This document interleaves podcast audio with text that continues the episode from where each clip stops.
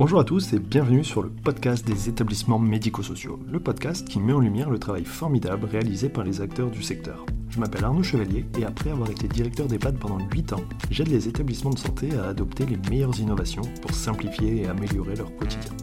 J'ai créé ce podcast pour partager les belles expériences portées par des gens passionnés. Avant de commencer, si vous appréciez ce podcast, vous pouvez vous abonner pour ne rater aucun épisode et encore mieux, mettre une note 5 étoiles sur Apple Podcast et le partager à vos collègues. Sur ce, bon épisode. Bonjour à tous, aujourd'hui je suis avec Philippe Colomba, le président de l'association Aquavie, l'association pour la qualité de vie des soignants. Euh, on va parler donc qualité de vie, qualité de vie des soignants, à l'hôpital, mais pas que, aussi dans le secteur médico-social et pourquoi pas les EHPAD. Et on va euh, ben, revenir finalement sur, euh, sur cette aventure Aquavie, sur ce programme euh, tu vas pouvoir nous expliquer le comment, le pourquoi, et on parlera de la méthode que euh, tu as développée, que vous avez développée euh, collectivement, parce qu'on va parler de l'importance du, collectif pour améliorer justement la qualité de vie des soignants dans les services à travers la démarche participative. Alors, avant de commencer, je te propose de te présenter. Merci Arnaud. Alors, pour me présenter, euh, c'est vrai, j'ai envie de dire, euh, Akavi, c'est la, c'est la suite d'une très, très longue histoire. La très, très longue histoire. Euh, donc, pour me présenter, je suis professeur émérite. Ça veut dire que je commence à avoir un certain âge. de la faculté de médecine de Tours. Je suis professeur donc émérite en hématologie. Alors, pourquoi l'hématologie? Ben, En fait, d'abord parce que lorsque j'étais interne, il n'y avait pas d'hématologue à Tours. Et deuxièmement, j'avais envie de choisir une spécialité en rapport avec la prise en charge globale du patient. Donc, euh, dans les années 70, fin des années 70, euh, l'hématologie avait quand même beaucoup d'avantages sur la cancérologie, ne serait-ce que dans les essais thérapeutiques et les progrès thérapeutiques, et deuxièmement, euh, dans la structuration de la recherche. Donc, j'ai choisi plutôt l'hémato que la cancéro. Et donc, voilà, après, j'ai eu une carrière euh, de, professeur en hématologie, euh, euh, en sachant que j'ai fait beaucoup d'enseignement et de recherche.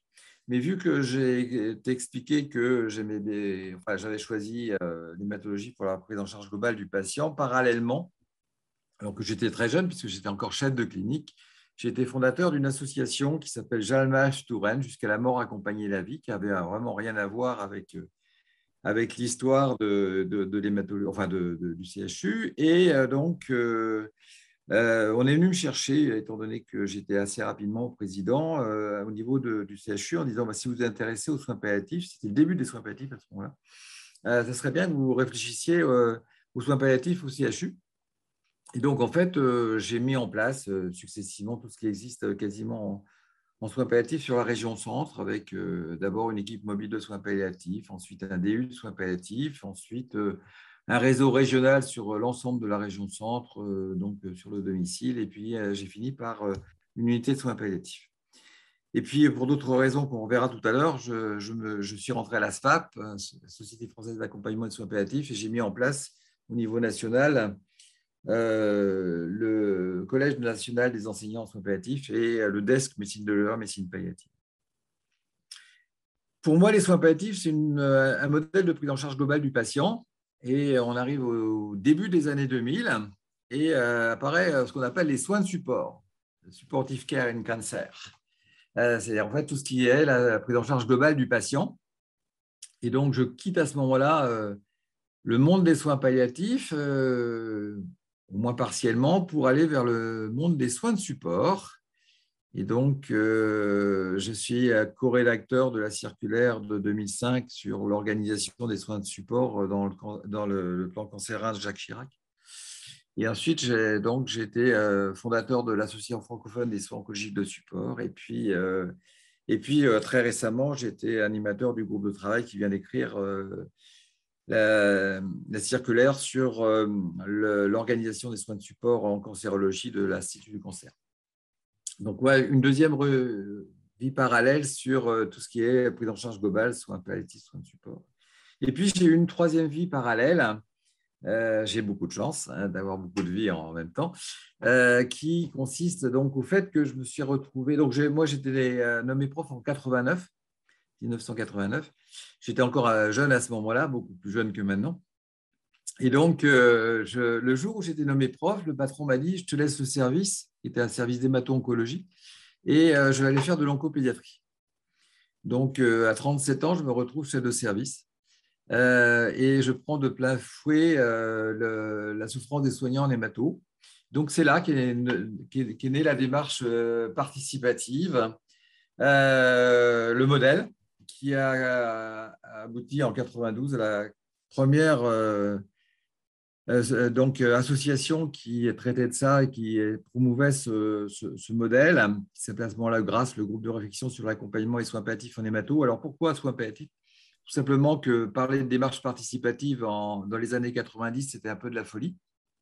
Et donc, en fait, on a, on a pris le modèle pour la prise en charge des patients soins palliatifs. Donc, dans tous les textes euh, officiels jusqu'à peu de temps, euh, ça s'appelle la démarche palliative, démarche participative euh, pour mieux prendre en charge la souffrance des soignants pour les patients en, fin de vie. Et donc, on verra tout à l'heure pour améliorer la prise en charge de ces patients. Voilà, donc 92, première étape, on se structure au niveau national, on fait des formations nationales, on fait des congrès, 7 à Tours. Et puis, globalement, on se rend compte que ça a l'air de marcher sur le terrain, et on verra tout à l'heure que c'est vrai, mais que globalement, tout le monde s'en fout à peu près. Euh, ça nous emmène dans les années 98, ça. Et donc, c'est à ce moment-là que je rentre à la SFAP, que je rencontre quelqu'un absolument exceptionnel qui s'appelle Daniel Derouville, je le cite à chaque fois, qui était à ce moment président de la SFAP. Et euh, ensemble, on fait un lobbying politique au niveau des différents ministères de la Santé. on en a vu plusieurs. Hein.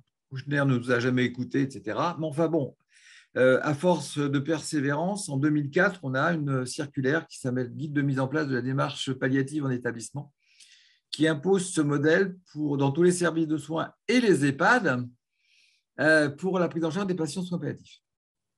Voilà, 2008, ça devient un critère, euh, enfin, dans la V2010, euh, ça devient un critère d'accréditation des, établissements euh, de santé par l'HAS. Voilà. Et puis, la dernière étape, c'est qu'à partir de 2010, je me suis dit, est-ce que vraiment tu continues à. est-ce que ça sert vraiment à quelque chose ou est-ce que tu es, dans le rêve? Donc, j'ai quitté une, équipe de recherche sur le microenvironnement des cellules souches leucémiques pour devenir chercheur en psycho du travail dans une équipe qui s'appelle Calypsy. Et donc, euh, les deux dernières étapes, ça a été de montrer l'impact sur la qualité de vie au travail et euh, tout, récemment sur la qualité des soins, comme tu le sais, euh, dans des revues qui ont été publiées dans, des revues américaines de haut niveau. Voilà en gros l'histoire. donc, concernant les associations, c'était GRACE, GRACE Faux pour hémato-onco, puis ensuite GRASFO, groupe de réflexion sur l'accompagnement et soins de support en hémato-onco, ensuite AFSOS, et euh, en 2020, on crée ACAVI, euh, qui a pour objectif de promouvoir et de diffuser euh, la, démarche palliative, la démarche participative au niveau des, sociétés savantes de la maladie chronique et du médico-social, pour donc cette fois-ci essayer de diffuser euh, au niveau, euh, cette fois-ci, du terrain et en partie des managers de ces sociétés savantes. Voilà en gros cette euh, longue histoire. Ouais, très bien résumé, rapidement résumé. J'ai réussi à prendre quelques notes parce que tu vas vite. Est-ce que tu peux revenir sur la souffrance des soignants en hémato? Qu'est-ce que c'est? Comment et pourquoi en fait? euh, alors d'abord, euh, je crois que en hémato, comme dans tout service de soins ou dans tous EHPAD, c'est ce que j'allais te demander, parce que la souffrance des soignants, il y a des causes qui sont toujours les mêmes, hein, euh, qu'on peut dire, qui vont, bon, reprenons-nous très très simplement les conflits interpersonnels, les causes managériales ou organisationnelles. Hein, ça c'est c'est pas spécifique du tout euh, de, à la santé, ouais, c'est partout. De l'hémato. Euh, il y, a, quelque chose qui est spécifique. Alors, la charge de travail, euh, voilà, deux, choses qui sont spécifiques un peu à, l'hémato. Premièrement, la charge de travail est lourde. Et deuxièmement, la spécialité est, dure, tout simplement parce qu'en fait, premièrement, les gens qu'on prend en charge sont souvent jeunes. Deuxièmement, on les a de manière chronique, puisqu'ils viennent pour leur chimiothérapie au long cours. Euh, troisièmement, on les rend malades avec nos chimiothérapies. Et quatrièmement, il y en a beaucoup qui meurent. Et donc, si tu veux, ces quatre euh, facteurs euh, liés à la spécialité fait que c'est une spécialité où on ne va pas très bien. On le sait très bien, puisque quand on fait des études sur le psycho du travail, on sait très bien qu'il y a certaines spécialités qui ne vont pas bien, en particulier la cancéro, en particulier toutes les spécialités où c'est très répétitif euh, par exemple, l'anesthésie, les urgentistes ne vont pas bien du tout, par exemple. Hmm. Et c'est vrai qu'on peut faire le lien, moi en tout cas je le fais avec les pads parce qu'il y a cette logique de, de fin de vie. Alors en hémato qui est oui certainement plus dur du fait d'avoir des, personnes plus jeunes et du coup l'image que ça renvoie. Néanmoins, oui, cette, cette notion de, de, charge de travail. Alors je pense que la charge de travail pour les soignants, elle est partout, mais c'est cumulé en fait. Le fait de, devoir aller vite, de devoir enchaîner, de peut-être parfois manquer de temps et de voir qu'à la fin, ça finit pas bien, c'est très dur à vivre au quotidien. Après, tu dis aussi, et tu l'as cité en premier, la souffrance des soignants, c'est les conflits interpersonnels et finalement entre eux. Et moi, c'est un sujet que je trouve... Et donc, euh, on va revenir sur le management. C'est le rôle du manager pour essayer de, de régler ces conflits interpersonnels. Euh, on peut aussi évoquer euh, la difficulté de gérer des personnalités pathologiques. Et puis tout ce qui tourne autour euh, du, management et de l'organisation du travail. Pour en revenir sur ce que tu dis, je crois qu'il y a aussi une difficulté dans les EHPAD qui sont le, fait que la, démence. La démence, on sait très bien que c'est une cause de souffrance des soignants. Euh, mm. le fait de ne pas pouvoir communiquer avec les, patients âgés, on sait que c'est très bien, euh, enfin, c'est très connu aussi comme, comme, cause de souffrance des soignants. Donc, euh, ça, c'est une, une, cause que nous, on n'a pas, mais qui est très, très présente dans les ouais. De difficultés au quotidien et d'accompagnement qui va prendre du coup beaucoup plus de temps parce que la personne, il faut lui faire comprendre. Ah ouais. Juste en quelques, peut-être quelques mots, c'est une petite parenthèse, mais tu as dit démarche participative. Au départ, vous l'avez appelé démarche palliative. Mm tout le monde s'en foutait, mais en gros, dans les années 90, ce n'était pas possible. Est-ce que tu peux. Pourquoi? Bah Parce qu'à ce moment-là, on parlait très, très peu de management et d'organisation. Et euh, c'était vraiment absolument pas une euh, préoccupation euh, des, directeurs et des médecins. C'est quelque chose qui n'était pas du tout présent. Et donc, on s'est dit qu'on va, on est resté sur le terrain en proposant une organisation qui permette de mieux prendre en charge les patients en fin de vie en sachant qu'on meurt partout et que donc cette organisation devenait euh, obligatoire dans tous les services et dans tous les EHPAD. Ok, très bien. Et par contre, euh, cette circulaire de 2004, qui du coup concernerait aussi les EHPAD. Oui. Moi, j'en ai jamais entendu. Et le domicile d'ailleurs. D'accord. Mais j'en ai jamais entendu parler. Ben, je sais bien, mais comme tout, tu sais, j'ai fait cette euh, conférence, enfin, où évoquer ça devant des conférences de directeurs de CHU, de CHG, euh, je peux dire, tu parles dans. Enfin, personne ne connaît. quand tu parles de la démarche participative et de la marche palliative, personne ne connaît. Alors que c'est une, mesure d'accréditation des établissements, depuis, euh, enfin, des, établissements sanitaires, depuis ouais. 2010. Et c'est une des cinq mesures prioritaires. Il n'y en avait pas beaucoup, il n'y en avait que cinq. Et ben, n'empêche que personne ne la connaît. Tu parles ça à un directeur, euh, tu parles il tombe des nues. Hein. Ouais. Bah après, on n'est pas, c'est vrai qu'il n'y a pas la certification, en tout cas pas encore. Et après, c'est vrai que juste le terme palliatif, du coup, amène sur quelque chose de très médical. Et du coup, avec en fait très peu de médical en EHPAD finalement. tu vois, officiellement, puisqu'il y a le médecin coordonnateur. Sachant que la démarche palliative, c'est vraiment euh, notre modèle qui est de dire on va proposer un projet de prise en charge personnalisé pour la fin de vie. Et le projet de prise en charge personnalisé pour la fin de vie, ça, pose, ça part plutôt par les, aides-soignantes et les infirmières que par euh, le médical. Oui, après la, mise en place, l'application. Et par contre, quand tu le reformules en démarche individualisée, personnalisée d'accompagnement, là, par mm. contre, c'est clairement le cœur de métier. Mais c'est vrai qu'on passe un peu à côté de tout ça. Euh, enfin, on je pense qu'on le fait. Euh, mais tu vois... C'est intéressant puisque je, je veux dire, on en dans, la, euh, dans, la, dans les critères euh, d'accréditation de la V 2020, hein, je ne pense pas me tromper, euh, et, on a la gériatrie et le projet de prise en charge personnalisée dans gériatrie. Donc là, on est en plein dedans. Quoi, hein, l'idée, et, je crois que dans les, pour les EHPAD, ce projet de prise en charge personnalisée existe aussi. Donc, Il existe, il est obligatoire, mais on va lui donner une connotation plus sociale en fait, et d'accompagnement, et moins médicale, et en tout cas non, mais, médicale dans le sens palliatif. Notre, notre, approche, elle n'est pas du tout médicale, elle est prise en charge globale. C'est-à-dire que si tu veux, on va, on va parler un peu du, du, modèle, mais nous, dans nos staffs pluriprofessionnels, euh, je veux dire, on ne parle jamais de médicaments, on ne parle jamais de maladie. On parle uniquement des besoins psychologiques, sociaux, euh, image de soi, etc. OK. Eh ben, je pense que c'est l'occasion. Alors, du coup, cette démarche palliative qui peut peut-être faire penser à une action plutôt médicale, en fait, c'est une démarche participative qui est clairement du management. Et du coup, Absolument.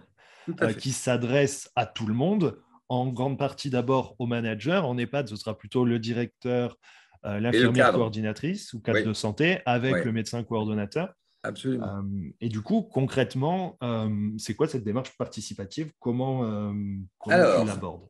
Elle est donc, c'est un modèle organisationnel d'unité de soins. Je crois que c'est essentiel de dire ça. C'est-à-dire que c'est modèle organisationnel d'unité de soins. Elle repose sur cinq composantes. Alors, je vais te donner le, le modèle actuelle, en sachant que dans euh, les circulaires, euh, c'est un modèle à, quatre composantes et pas à cinq composantes. Euh, c'est-à-dire qu'il y a quatre composantes qui sont centrées sur les équipes. Il y a une composante qui est centrée sur les managers. Donc, j'y reviens. Donc, les composantes, c'est quatre types d'espaces d'échange. Il y en a un qui est essentiel et très, très important, c'est ce que nous, on appelle les staffs pluriprofessionnels. Les staffs pluriprofessionnels, c'est complètement adapté aux EHPAD. C'est se retrouver, alors dans la circulaire, c'est une fois par semaine euh, minimum, pour, avec les aides-soignantes, les infirmières, les spécialistes de soins de support. Alors, c'est peut-être plus difficile dans les EHPAD, mais pour te donner une idée en cancéro, nous, on avait autour de la table euh, une diététicienne, on avait euh, de temps en temps les soins palliatifs, on avait euh, une psychologue, on avait une assistante sociale, on avait quelqu'un qui faisait de l'hypnose, on avait une socio-esthéticienne, on avait une art thérapeute. Voilà, donc tout ça, c'était des, gens qui intervenaient sur, beaucoup sur l'image de soi ou sur, sur le stress. Et puis, on, on avait donc les médecins, les cadres. D'accord? Et ce staff pluriprofessionnel, c'était définir la meilleure prise en charge globale possible du patient. Donc, on partait euh, du besoin du patient. Et alors après, euh, si vous êtes intéressé, il y a, une, il y a un article référence de 2020 dans le bulletin du cancer euh, où on impose dans notre modèle l'ordre de prise en charge de prise de parole. C'est-à-dire que c'est premièrement les aides-soignantes qui sont les plus proches du patient, puis les infirmières, puis les, professionnels de soins de support, et on finissait par le médecin. Donc, dans ce premier tour de table, toutes les personnes qui prennent en charge ce patient s'expriment sur ses besoins. Mais ces besoins globaux, hein, on n'est pas du tout sur le côté médical. Et ensuite, en deuxième tour de table, on dit, bon, voilà, par rapport à ce qu'on a entendu, qu'est-ce qu'on peut proposer pour euh, améliorer cette prise en charge globale? Et euh, en troisième, euh, troisième temps, on décide d'un consensus sur ce qu'on décide et ce qu'on trace dans le dossier. Voilà. Et après, on essaie de le mettre en place et on réévalue au staff suivant. Voilà en gros ce que c'est qu'un staff professionnel. Vous voyez que c'est complètement adapté à la prise en charge globale du patient âgé. Ouais, ouais, ouais. Alors, du coup, cet ordre de prise de parole, il est amené de la manière où finalement celui qui commence, c'est plus celui qui est plus en contact. Mais moi, j'y vois aussi un intérêt euh, stratégique, c'est de se dire que, euh, surtout quand il y a les médecins, la parole du médecin, elle a beaucoup plus de, de poids. Et du coup, c'est d'autant plus intéressant qu'il parle en dernier pour pas orienter. Absolument, c'est exactement C'est pour ça qu'on a pris cette. Euh, Même si on ne le dit pas, il faut le faire comme ça, c'est logique. Absolument. Oui, non, mais je pense que c'est obligatoire pour que ce soit un vrai staff, il faut faire comme ça. En fait, c'est la hiérarchie en fait qui doit laisser, qui doit être, euh, qui doit passer en dernier finalement pour pas pas biaiser, pas influencer. Euh, moi, j'ai une question parce qu'en EHPAD, c'est vrai qu'on va avoir ça. Alors, c'est compliqué. Hein. Et il y a d'ailleurs un sujet intéressant, c'est que Alors après, peut-être qu'on n'appelle pas ça les staffs, peut-être qu'il y a d'autres moments qui doivent être dédiés aux soignants. Mais souvent, tu vois, socio-esthéticienne, même directeur, animateur, c'est en fait des profils des gens qui ne sont pas soignants. En général, ils vont avoir une tendance à être exclus par le médecin. Alors après, tu vois, est-ce que du coup... Arnaud, tu as raison, mais je, vais, je vais rebondir sur Je ne suis pas sûr qu'il soit forcément obligatoire d'avoir un médecin en EHPAD dans ces réunions. C'est un autre sujet. C'est un autre sujet. Ah, non, mais je, vraiment, je crois que c'est un, problème important parce que, je veux dire, si tu as une cadre ou une infirmière coordinatrice qui est, qui est une bonne animatrice, euh, je ne suis pas persuadé, si tu veux, qu'il euh, y ait une composante médicale obligatoire. Bah, c'est quand même. Enfin, ça dépend en fait, ça dépend de quel, de quel sujet on parle, mais c'est vrai que de temps en temps, notamment par exemple si on parle de démence et de troubles cognitifs, c'est intéressant que le médecin soit là, à la fois surtout pour entendre en fait et avoir euh, le tenant, les aboutissants, mais en réalité, derrière, il va y avoir une, euh, une ajustation, une, un, ajustement. un réajustement, quelque chose de thérapeutique en fait. Ça va se jouer le plus souvent, malheureusement, et c'est à éviter, mais avec les médicaments. Et que ce soit le médecin coordonnateur pour faire le lien avec le médecin traitant. Bah, tu vois, ou alors si on est sur euh, des questions plutôt liées aux soins à la fin de vie, en fait, et c'était ma deuxième question, parce que quand tu dis deuxième ordre, on fait le tour, chacun exprime ce qu'il voit, on se dit qu'est-ce qu'on peut faire. Mais la difficulté souvent en EHPAD, c'est de se dire on a des idées, mais en vrai, en réalité, est-ce qu'on peut le faire? Tu vois, c'est con, hein, mais de se dire il faut qu'elle sorte, il faut qu'elle bouge, il faut qu'elle se promène. Bah ok, mais qui est-ce qui l'accompagne Est-ce qu'on peut concrètement le faire? Après, au niveau des soins, c'est pareil, en fait, se dire bah ça, ce serait bien, mais en fait, est-ce que c'est faisable? Et ça, souvent, je trouve qu'il y a aussi sur la qualité de vie au travail quelque chose de terrible, c'est que bah, il, y a, une situation d'échec. Oui. Et l'échec, l'échec, alors après, euh, je, reviendrai peut-être sur le, sur le modèle, mais euh, l'échec est quand même lié dans, dans bon nombre de cas, en particulier dans les EHPAD, à la charge de travail. Donc, euh, hein, donc je, je, pense que ça, c'est vraiment un problème. Et là, je peux, oui, je ne vous ai pas dit, mais je me suis euh, la fin de mon histoire, c'est que j'ai passé trois ans et demi euh, au ministère de, la Santé comme euh, président de l'Observatoire national de la qualité au travail. Et nous, on est donc avec les élections présidentielles, on a, fait donc un document proposition et on a insisté beaucoup sur les quotas et sur les EHPAD, sur les quotas en fonction des GIR. Donc, je pense qu'il faut absolument qu'on arrive à ça. Euh, je ne sais pas si, euh, avec les élections d'hier soir, ça va changer grand-chose. Mais enfin, c'est sûr qu'on va faire un lobbying euh, très fort pour arriver à ça. Parce que, si on n'a pas de temps d'espace d'échange, si on n'a pas de temps pour mettre en place les projets de prise en charge personnalisés, on va vers l'échec, on va vers la souffrance. Donc, voilà. Oui, clairement. Et moi, il y a un sujet, c'est quelque chose qui m'a marqué sur une conférence à laquelle j'avais participé mais de dire qu'en EHPAD, alors dans la santé au sens large, que ce soit l'hôpital, mais à l'EHPAD, c'est qu'en fait, depuis 20 ans, un peu plus avec les 35 heures, en fait, ben, le fait d'avoir réduit le temps de travail, en fait, c'est ces fameux temps d'échange qui ont sauté, en fait. Absolument. Et qu'aujourd'hui, on le paye cher, en fait, à la fois sur la qualité de vie au travail, l'attractivité des métiers, voire même la qualité d'accompagnement. Bien sûr. Alors, on est complètement d'accord. Bon, alors pour en revenir, donc on a bah, le premier espace d'échange, c'est les, les, enfin, nous on appelle les staffs professionnels, mais on peut appeler ça. Euh, et les EHPAD, c'est complètement. Alors, c'est pas, pour moi, c'est pas du tout à centrer sur la famille. C'est tout, tout pensionnaire d'EHPAD. Euh, c'est euh, qui pose, ben, je sais pas, un projet, un problème de prise en charge rentre dans ce, dans ce cadre. Et d'ailleurs, dans, dans, la, dans, la, dans la mission La Fourcade, je veux dire, on est, on est un peu dans ça aussi. Ok. Euh, donc, euh, donc ça, posera euh, un autre problème à la fin que j'aborderai, qui est le problème de la formation des managers. la, deuxième espace d'échange que nous, on préconise, mais qui est moins important et qui est peut-être plus difficile à mettre en place dans les EHPAD, c'est les formations internes aux équipes. C'est-à-dire que plutôt d'envoyer des gens se former, on fait venir un formateur et toute l'équipe, enfin la moitié de l'équipe souvent, parce qu'il faut le faire deux fois. Parce faut bien qu'il y en ait qui bossent. Euh, voilà, se forme et donc euh, permet donc de, créer un collectif au niveau, du, au niveau de, l'équipe. La troisième pas d'échange qui me paraît assez important euh, pour, pour, pour l'EHPAD, le médico-social, c'est ce qu'on appelle le soutien des équipes. le soutien des équipes, ça peut être tout simplement des réunions, je dis mensuelles ou, ou tous les deux mois avec un psychologue pour, où les gens parlent de leurs difficultés. Ça peut être une relecture de cas, ça peut être une, une, réunion d'urgence en situation de crise, qu'on appelle les staffs de débriefing, mais c'est en fait de s'occuper vraiment de, de, bah, de, de, la souffrance des soignants. Voilà, c'est ça les trois espaces d'échange classiques euh, centrés sur les équipes. Euh, il y en a un quatrième qu'on a rajouté dans un deuxième temps et qu'on ne peut pas évaluer, évaluer au niveau des équipes, mais qui me paraît absolument essentiel.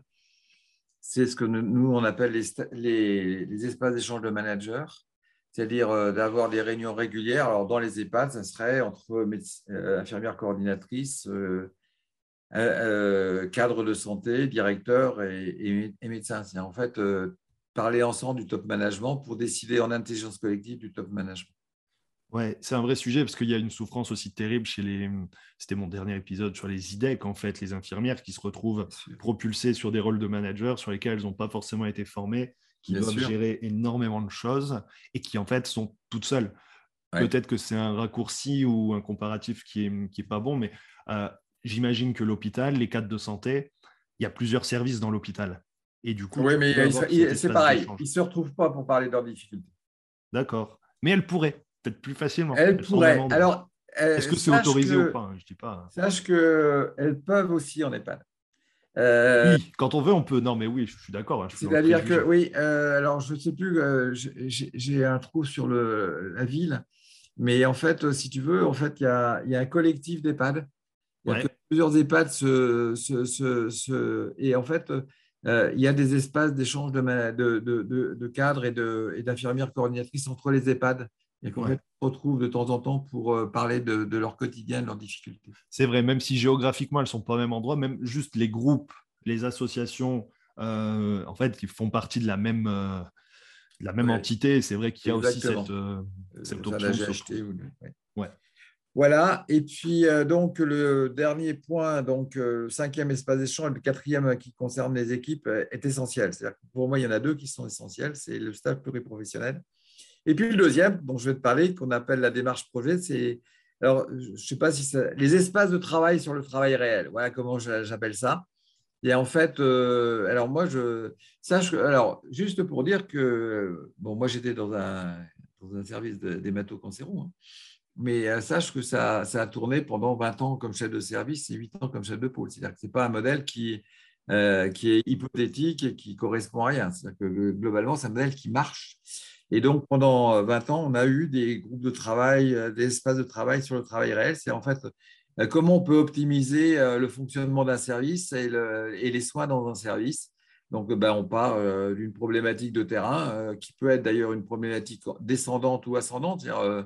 Prenons l'exemple de mieux accueillir les familles, prenons l'exemple de mieux gérer les courses, prenons l'exemple voilà, ou d'arrêter d'avoir euh, des infirmières qui sont sans arrêt dérangées par les, internes ou les internes par les infirmières. Voilà des exemples simples. Et puis, ça peut être aussi tout simplement qu'on nous impose de mettre en place une, circulaire et comment on peut mettre en place cette circulaire.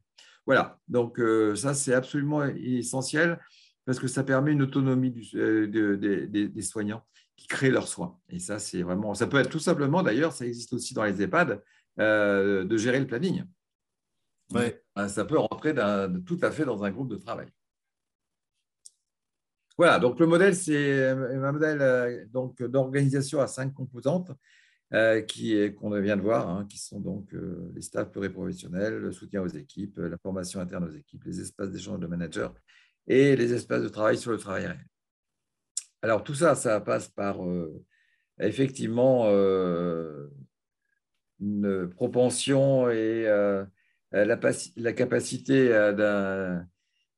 d'un manager qui est souvent un cadre de santé ou euh, dans les EHPAD, une, infirmière de coordination à mettre ça en place. Et donc, il faut les former à tout ça.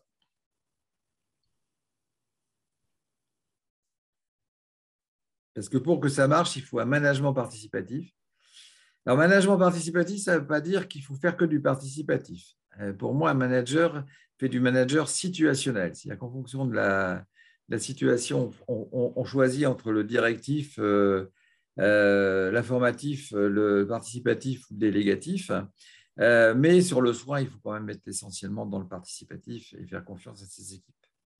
et deuxième chose, ça passe par la qualité du manager, donc son leadership, et en particulier un leadership qui, qui est donc qui fait confiance aux autres et qui voilà, qui délègue et qui alors moi, ce que j'aime beaucoup dans, toute cette démarche en fait et cette logique, tu vois, c'est c'est quoi Mais c'est de se dire que quand tu dis management situationnel, leadership, en gros, alors pas forcément une IDEC, je sais pas une cadre de santé, mais un directeur, en gros, c'est ce qu'il va apprendre à l'école. Les quatre types de management. Il n'apprend pas à. Bah, en fait, c'est théorique, tu vois, parce que tu dis, bah, ok, on peut être directif, persuasif et tout ça, et puis finalement, il faut être un, peu des deux. Mais ok. Les quatre. Les quatre, ouais. Mais comment? Et qu'est-ce que ça veut dire concrètement? Et là, Exactement. ce que j'aime bien avec la démarche participative, c'est de se dire, bah voilà, concrètement, tu mets en place un staff, tout le monde doit venir, tout le monde doit s'exprimer, on doit aller sur le consensus. C'est quoi le consensus? Derrière, comment on met en place, comment on va avoir un suivi? Et là, du coup, on est dans, le, on est dans, dans ce management euh, situationnel parce que du coup, l'objectif, c'est le résultat, ce résultat de prise en charge globale. Et après, le leadership, c'est quoi? Moi, j'en suis. Enfin, c'est mon point de vue. Le leadership, c'est la confiance qu'on donne aux gens. Tu l'as dit. Exactement, tout à fait. Et, et c'est ça qui va entraîner la motivation, l'envie, euh, l'implication, et qui fait que ben, on se retrouve autour de cette table dans ce staff pluridisciplinaire pour vraiment avancer et avoir euh, le même fil conducteur, en fait. Absolument. On est absolument d'accord sur tout là. Euh, comment à travers cette démarche, on peut rendre les choses encore plus concrètes et pratiques pour donner les outils euh, aux soignants qui veut s'impliquer là-dedans, au manager qui veut, qui veut être sur quelque chose de plus participatif? Bah, Écoute, je pense que. Alors, je, je, vais dire, euh, nous, on dit, premièrement, il faut des quotas pour diminuer la charge de travail. Euh, deuxièmement, euh, il faut mettre en place ce type de, de, management et ça passe par la formation des managers. Alors, on peut revenir sur la formation des managers parce qu'on s'est quand même beaucoup penché sur ça au niveau de l'observatoire. Quand on interroge les élèves de l'EHESP, ils disent on a des formations sur le management, mais c'est dispatché tout au long de notre formation et c'est très théorique. Bah ouais, voilà, quand on, en parle euh, au niveau du CFIEX, c'est-à-dire en fait euh, la confédération des, des, écoles de cadres de santé, ils disent ah ben, en fait euh, notre programme de formation date de plus de 25 ans et c'est très divers d'une école de, de cadre à l'autre. Euh, et euh, à Tours, où j'interviens depuis des années, euh, j'interviens en fin de cadre de, ce cursus. Il dit ah ben, c'est la première fois qu'on nous fait quelque chose de pratique. Ouais. Bon, voilà, on peut se poser quand même quelques problèmes. Et pour les médecins, c'est 0 heure, 0 minute, 0 seconde. Donc là, on est tranquille, on peut faire qu'améliorer les choses parce qu'ils n'ont aucune heure de, formation sur le management. Voilà, donc euh, je pense qu'il y a énormément, énormément, énormément de, progrès à faire sur euh, ça et qu'il faut reprendre euh, ça absolument. Et c'est vraiment une, priorité majeure, c'est qu'il faut aller sur la formation initiale et continue des, managers de la santé. Clairement. Après, tu vois, c'est clair que le management, c'est théorique. Alors, moi, je me suis aussi toujours dit un, un moment, mais finalement, j'en reviens un peu parce que fait, il ne faut pas être si tranché. Mais finalement, le management, ça ne s'apprend pas à l'école, ça s'apprend sur le terrain. Mais tu vois, le terrain de stage, donc ça s'apprend à l'école. Et en fait, à l'école, la théorie, ça te donne des pistes, ça te donne quelques notions et, voilà, que tu vas pouvoir appliquer. On va aussi surtout s'inspirer de ce qu'on voit. Donc attention, les mauvais stages et prendre des, mauvaises habitudes. Absolument. Et après, on va pouvoir débriefer euh, en cours sur la théorie et pouvoir confronter ce qu'on a vu. Euh, et donc, euh, c'est très important ce que tu dis. C'est-à-dire que pour nous, si tu veux, pour les managers, il y a à la fois la formation, alors je dis initiale ou continue comme on veut, hein, et puis il y a l'accompagnement à la prise de fonction. Euh, et, et, ça, si tu veux, ça peut très bien se faire par un manager formé par rapport à de nouveaux managers Et puis, ça peut très bien se faire par des organismes de, formation qui vont être à la fois sur la formation et sur l'accompagnement. Coaching. Alors, le coaching, c'est un vrai sujet pour mmh. lequel il y a tellement de retard dans la santé. Alors que la santé, c'est important. Absolument. Mais euh, bon, après, je ne vais, pas, euh, je, pas être très pessimiste, mais euh, il se passe actuellement dans le, dans, le, domaine de la santé il y a des choses qu'on n'a encore jamais vues depuis que moi, je suis, je suis médecin, c'est-à-dire depuis 75. Hein, donc, la situation est catastrophique et si on n'en prend pas conscience très, très vite pour imposer des choses hein, qui sont, comme je dis, le, le, quota et la formation, on va à la catastrophe. Oui, Bon, après, on n'est pas des... même à l'hôpital. La question du quota, elle est... c'est pessimiste aussi, mais elle est dépassée parce que les quotas, les 80 000 postes de Myriam El Khomri en 2018 et tout ça, enfin bref, on se dit aujourd'hui, on peut toujours les ouvrir. De toute façon, on n'arrivera pas à les pourvoir. Absolument. Et pour les pourvoir, il faut, il faut qu'on redonne de, de, envie de venir à l'hôpital et ça va passer par la qualité de vie au travail. Il n'y a pas d'autre solution. On sait très bien que, si tu veux, euh, et ça, je, reprends ma casquette de chercheur, on sait très bien que la motivation extrinsèque liée à la rémunération ne compte quasiment pas par rapport à la, rémunération, euh, euh, la motivation intrinsèque qui est liée au plaisir au travail. On sait, c'est démontré dans toutes les études. Hein. Et, on sait aussi très bien que la qualité du travail, c'est la qualité du management du N plus 1. Euh, tout ça, c'est démontré. On sait très bien que euh, plus il y a de décès dans un, dans un service et plus les gens vont pas bien. On sait très bien que moins il y a de transmission et moins les gens vont bien. Tout ça, tout est démontré. On sait très bien que plus le service est grand et plus les gens sont stressés. Tout est démontré et on fait l'inverse. Donc, c'est très bien. donc, si, si, les, si les politiques et les directeurs ne prennent pas conscience de, ce qui est, de, la réalité, je ne sais pas où on va. On va voir. On, est le, on enregistre le 25 avril. Donc, euh, c'était le deuxième tour hier. On ne sait pas comment sera constitué le prochain gouvernement. On peut encore espérer. Euh, de toute façon, il faut, il faut faire quelque chose. Ou après, on ne rattrapera pas le coup. Mm. C'est ça. Euh, alors peut-être pour conclure, donc l'association. Oui, parce qu'on est, je crois qu'on est nettement au-dessus du temps imparti, hein, chef. Oui, mais c'est toujours comme ça, c'est pas grave. D'accord. donc donc, l'Asso Aquavi propose des formations, l'accompagnement. Euh, comment ça se passe? Qui on contacte? Et, euh, Alors, on contacte euh, donc, deux, choses. Donc, première, site web Allez sur notre site. Vous pouvez nous contacter directement, hein, donc Akavi avec un s.com. voilà. Et puis deuxièmement, donc on a donc plusieurs organismes de formation en partenariat. Euh, donc, nous, on n'est pas du tout euh, sectaire et donc on est prêt à travailler avec beaucoup de, partenaires. Bon, notre, euh, notre partenaire privilégié, c'est le CNEH. Donc, après qu'on est contacté, on peut tout à fait monter une formation avec le CNEH ou avec d'autres organismes de formation. Vous avez accompagné combien d'établissements jusqu'à maintenant? Oh, Je dirais une, une vingtaine. D'accord depuis 2020 avec le format. Euh, ah euh, non, avant, on a commencé avec la sauce, etc. D'accord. OK. Euh, très bien. Et ben, je mettrai les notes, le site dans les notes et puis, et puis à suivre, voir ce qui se passe, voir aussi au niveau de l'observatoire ce que ça va pouvoir donner. C'est vrai que politiquement, il y a plein, plein de sujets en ce moment. Voilà, exactement. Est-ce qu'on va être écouté Est-ce qu'ils vont arrêter d'être sourds? Ce serait une bonne, une, bonne, une bonne chose. À suivre. Eh bien, merci et à bientôt. Merci beaucoup, Arnaud, de cet échange. Au plaisir. Merci d'avoir écouté l'épisode jusqu'au bout. J'espère que le sujet vous a plu et qu'il vous inspirera.